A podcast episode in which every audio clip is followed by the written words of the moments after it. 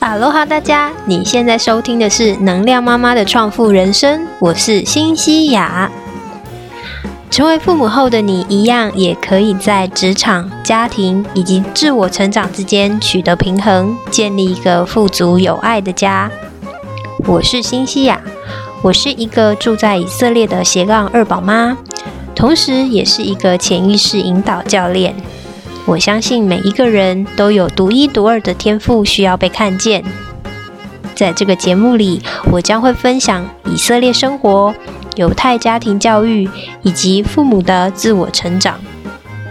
跟同样在育儿路上的你一起，一步步实现内心中那个理想的家庭生活。准备好了吗？那我们就开始吧。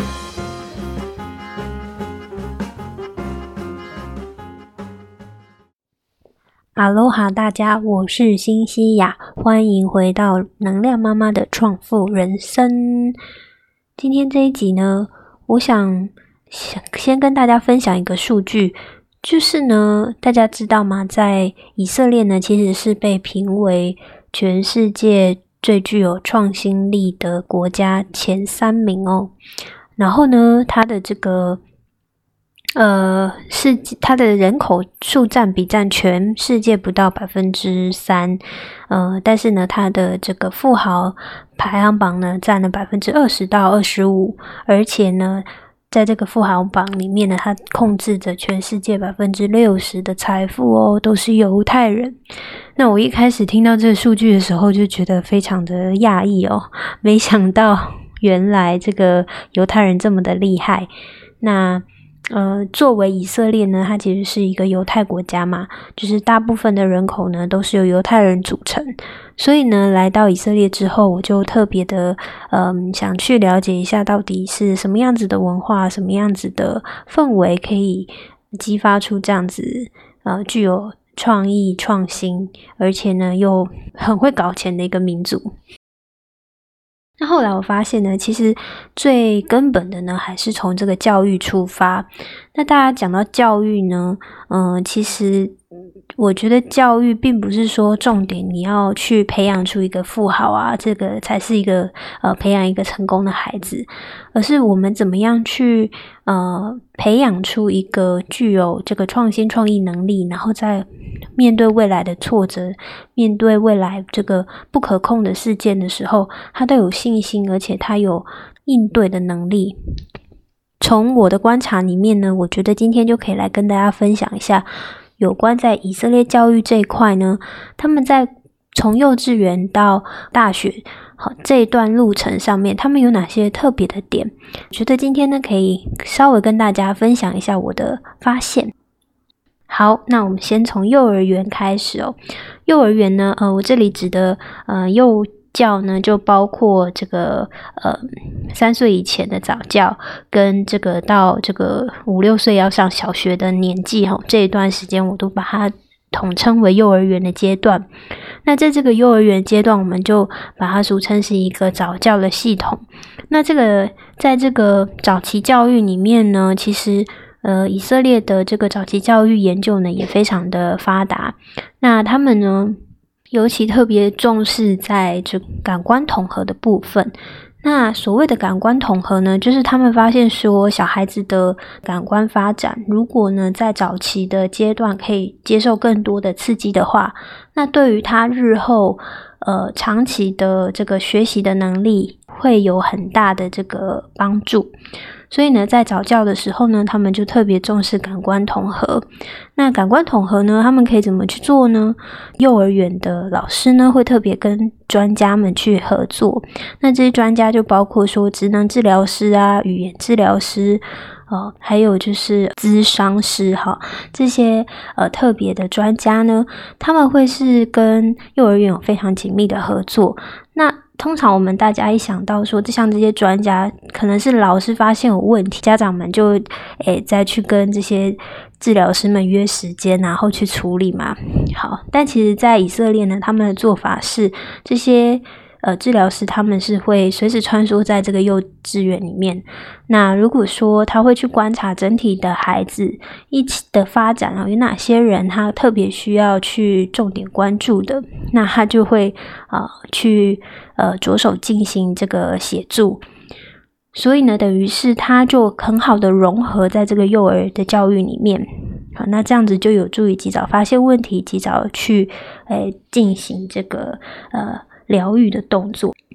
再来呢，在幼儿园里面呢，其实他们也非常的重视玩游戏。那这个呢，可能跟全球差不多了哈，大家都是希望能够在幼儿园之中呢，从游戏里面去学到解决问题。然后这个去激发创意以及想象力的活动，好，然后所以呢，他们其实在这个游戏的设计方面，还有课程的这个设计方面呢，其实嗯，他们也都花了很多的心思。那当然，在幼儿园里面还有很重要的就是人际之间的沟通能力啊，还有问题的解决能力，以及呢，在。早教的这一块，其实有一个特别重要的任务，就是他即将要为小朋友即将踏入小学的这个阶段呢去做准备。那呃，诶，幼幼班哈，就是三岁以前的班级呢，其实是在为幼稚园做准备。那幼稚园呢，又在为小学做准备。可以怎么做呢？就是在幼幼班的时候，他可能就会特别去跟家长一起协调，然后去做这个。呃，比如说要训练他自主进食啊，然后呢自己去脱鞋子，然后摆摆好，然后甚至是就是上厕所借尿布哈，借这个呃奶嘴哈，这样子的动作都会在幼幼班进行。那说到这个呢，因为我女儿她其实现在也是属于就是刚刚要从幼幼班然后升到这个幼稚园，就是三岁这个阶段嘛。那嗯，作为家长，其实我有点急啊，因为他到现在都还是抱着尿布。可是我觉得很特别的是，即便我们是即将要呃踏入这个幼稚园了，在我们跟这个孩子的老师去沟通的时候，他还是会非常尊重小孩子自己本身的意愿。所以他跟我们说，如果小孩子自己本身没有准备好，那我们就不要逼他，反而会适得其反。所以呢，我觉得在这一块，呃，即便是这个小小孩，呃，他还是非常受到尊重。那当然，我我家小朋友的例子就是，我常常笑说，他不他去上厕所，就好像我用希伯来文讲话一样。就是呢，我们都知道理智上我们是准备好了，可是情感上呢，我们都还没有准备好。所以呢，就在这种情况之下，我们就能给他多一点耐心，然后呢，不断的去提醒他，而且呢，特别是。说要把这个控制权交给他，也就是说，呃，去时常提醒他说，如果你决定，好，要用“决定”这个字，如果你决定要去呃马桶上厕所的话，那你要记得告诉爸爸妈妈或老师哦，哈，就是不断不断的去强化这件事情，然后等到他真正准备好了，好，他情绪上也准备好了，那他就会跟你说，好，那妈妈，我们要我要去这个尿尿，那我就可以去带他去这个。厕所这样，所以我觉得这一块呢，其实也是我自己比较多感悟的地方哈。因为前一阵子为了戒尿布这件事情，我还特别去查了很多资料。大部分的家长呢，都其实是觉得要看到一些征兆，然后才去做这个训练。可是很少有讲到说要让小朋友自己去做这个决定哈。所以我觉得这个还蛮特别的。好，那这个时间进展到幼儿园，在幼儿园里面呢，其实他想要适应的呢，就包括是时间表以及团体生活。那这个时间表呢，因为你在幼儿园里面，它的时间表就更呃结构化了，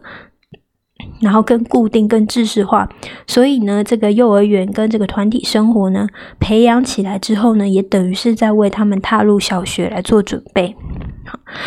那下一个阶段在小学，小学里面呢，它其实是在以色列里面非常的去鼓励发问。那呃，以色列有一个精神，有一个学习法叫哈路塔学习法。这个哈路塔学习法呢，其实在希伯来文里面呢，意思就是同伴的意思。那这个哈路塔呢，就是指两两一组，也就是说，他们其实在学这个呃经典的时候呢，传统的方式是两两一组，然后。呃去了解这个经典的内容之后，再从自己的诠释好出发，然后讲给对方听，然后呢再提出问题，然后再针对对方的这个回答呢，再去做一个辩论，这样子的过程就叫哈鲁塔学习法。那这种。学习的方式呢，他就可以培养出啊小朋友呢，他呃首先你要先去注意聆听对方讲了什么，再来呢你要能够支持对方的观点，然后也要能够从逻辑不合的地方去提出去来问题，所以呢你也可以去做出这个挑战的动作，所以这光是这个学习法，它里面就包含了好几个啊，包括说支持聆听、表述。然后还有这个提出挑战这几点呢，其实都是未来我们在日常生活中，即便是成人的时候，我们的沟通的模式里面都很需要去用到的技巧。那我觉得在这个比较早的时候，就可以让小朋友习惯这样子的一个方式，哈，也是很特别的。那当然啦，就是在这个学校里面呢，大家从这个以色列人的这个个性啊，这个民族性来看呢，就会发现说，他们其实呢，真的是好，我们好像说比较粗鲁，然后比较直白哈，其实都是因为他们在课堂上就是很被鼓励你去发问，被，很被鼓励你去做讨论。那如果呢，呃，你接受到别人的这个论点跟你不一样的时候呢？首先，你不要摸摸鼻子就接受下来哈。他们对于这个拒绝呢，其实他们不觉得是拒绝，好，他们觉得很正常。那他会从你的拒绝的这个背后的理由里面呢，去找出来可以支持他论点的地方，然后反过来要去说服对方。所以，其实这样子的一个方式哦，真的对我们的这个思考跟表达能力有有很大的帮助哦。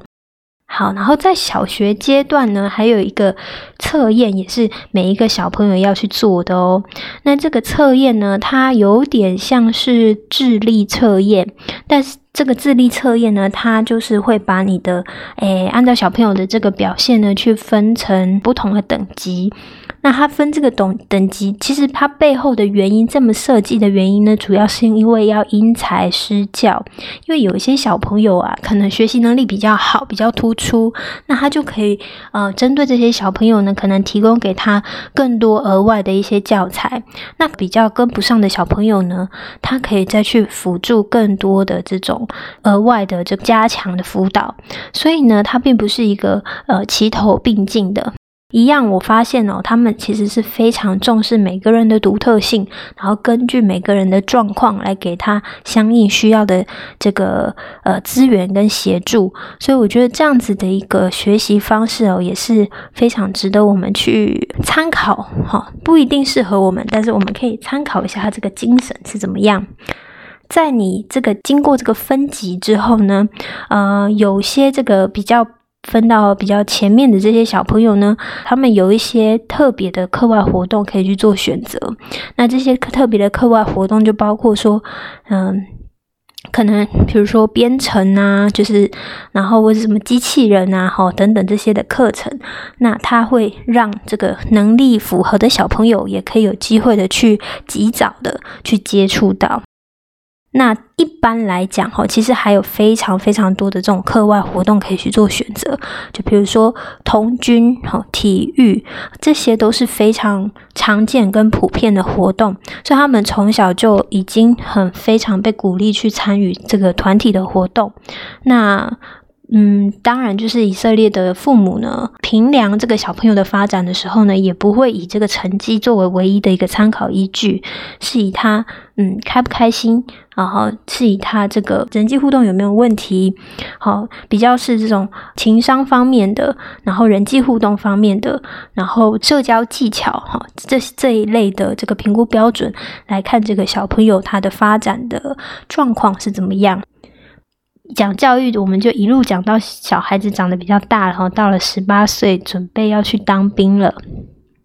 但这个十八岁呢，好都是就是这个服兵役的年纪。那在以色列呢，诶，不是不论男女我都要去服兵役。那服完兵役呢，大家就开才会去考虑要去上大学。好的，这个他的这个进展是这样子的。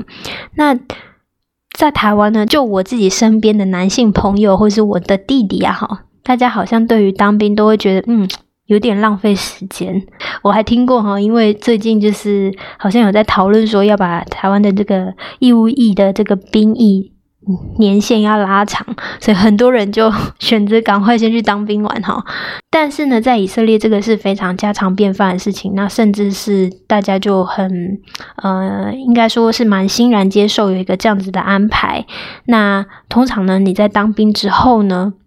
他们兵役应该是两年左右的时间。那当完兵之后呢，你才会去选择要去上大学。那大部分的以色列年轻人呢，都会在这个呃服完兵役之后，会选择呢到远东或者是到南美洲去，哎做一次这个壮游，就是呃在。他回来专心念大学之前呢，可以先在有几个月的时间，甚至到一年的时间，能够在外面去游历哈，等于是开开眼界哈，这样然后再回到国内去去读大学。那我记得我先生啊，我的小叔啊，他们就分别到呃尼泊尔，然后泰国，然后呢呃很多人也会选择印度，然后还有这个南美洲啊这些国家。接下来呢，下一集呢，我就可以来跟大家讲讲，当他们当完兵回到国内之后，他们呢就开始要呃上大学了嘛。那呃，以色列的教育呢，呃，在这个高等教育里面呢，其实也算是这个世界上非常顶尖的哦。他们在这个呃，在诺贝尔奖得主过去的十七年里面就有。超过七位的诺贝尔奖得主，所以呢，可以想见他的高等教育质量之高。然后再来呢，嗯，因为以色列跟美国关系也很好嘛，所以呢，在以色列的高等教育培养出来的这个呃研究生哦，如果他们有机会想要去美国深造。或者是甚至是到其他海外的呃学府去进行深造，广泛认可的。所以呢，在下一集呢，我想跟大家聊一聊，在以色列的高等教育里面，他们有哪几所大学可以选择？那呃，每一所大学它的这个专业专长又是什么？然后它的呃，如果你要申请的话呢，会有哪些条件？那呃，可以做什么样子的准备？这些呢，在下一期的节目当中，我都会一一的跟大家说明哦。好，那以上就是今天的节目啦，那我们就下集见，拜拜。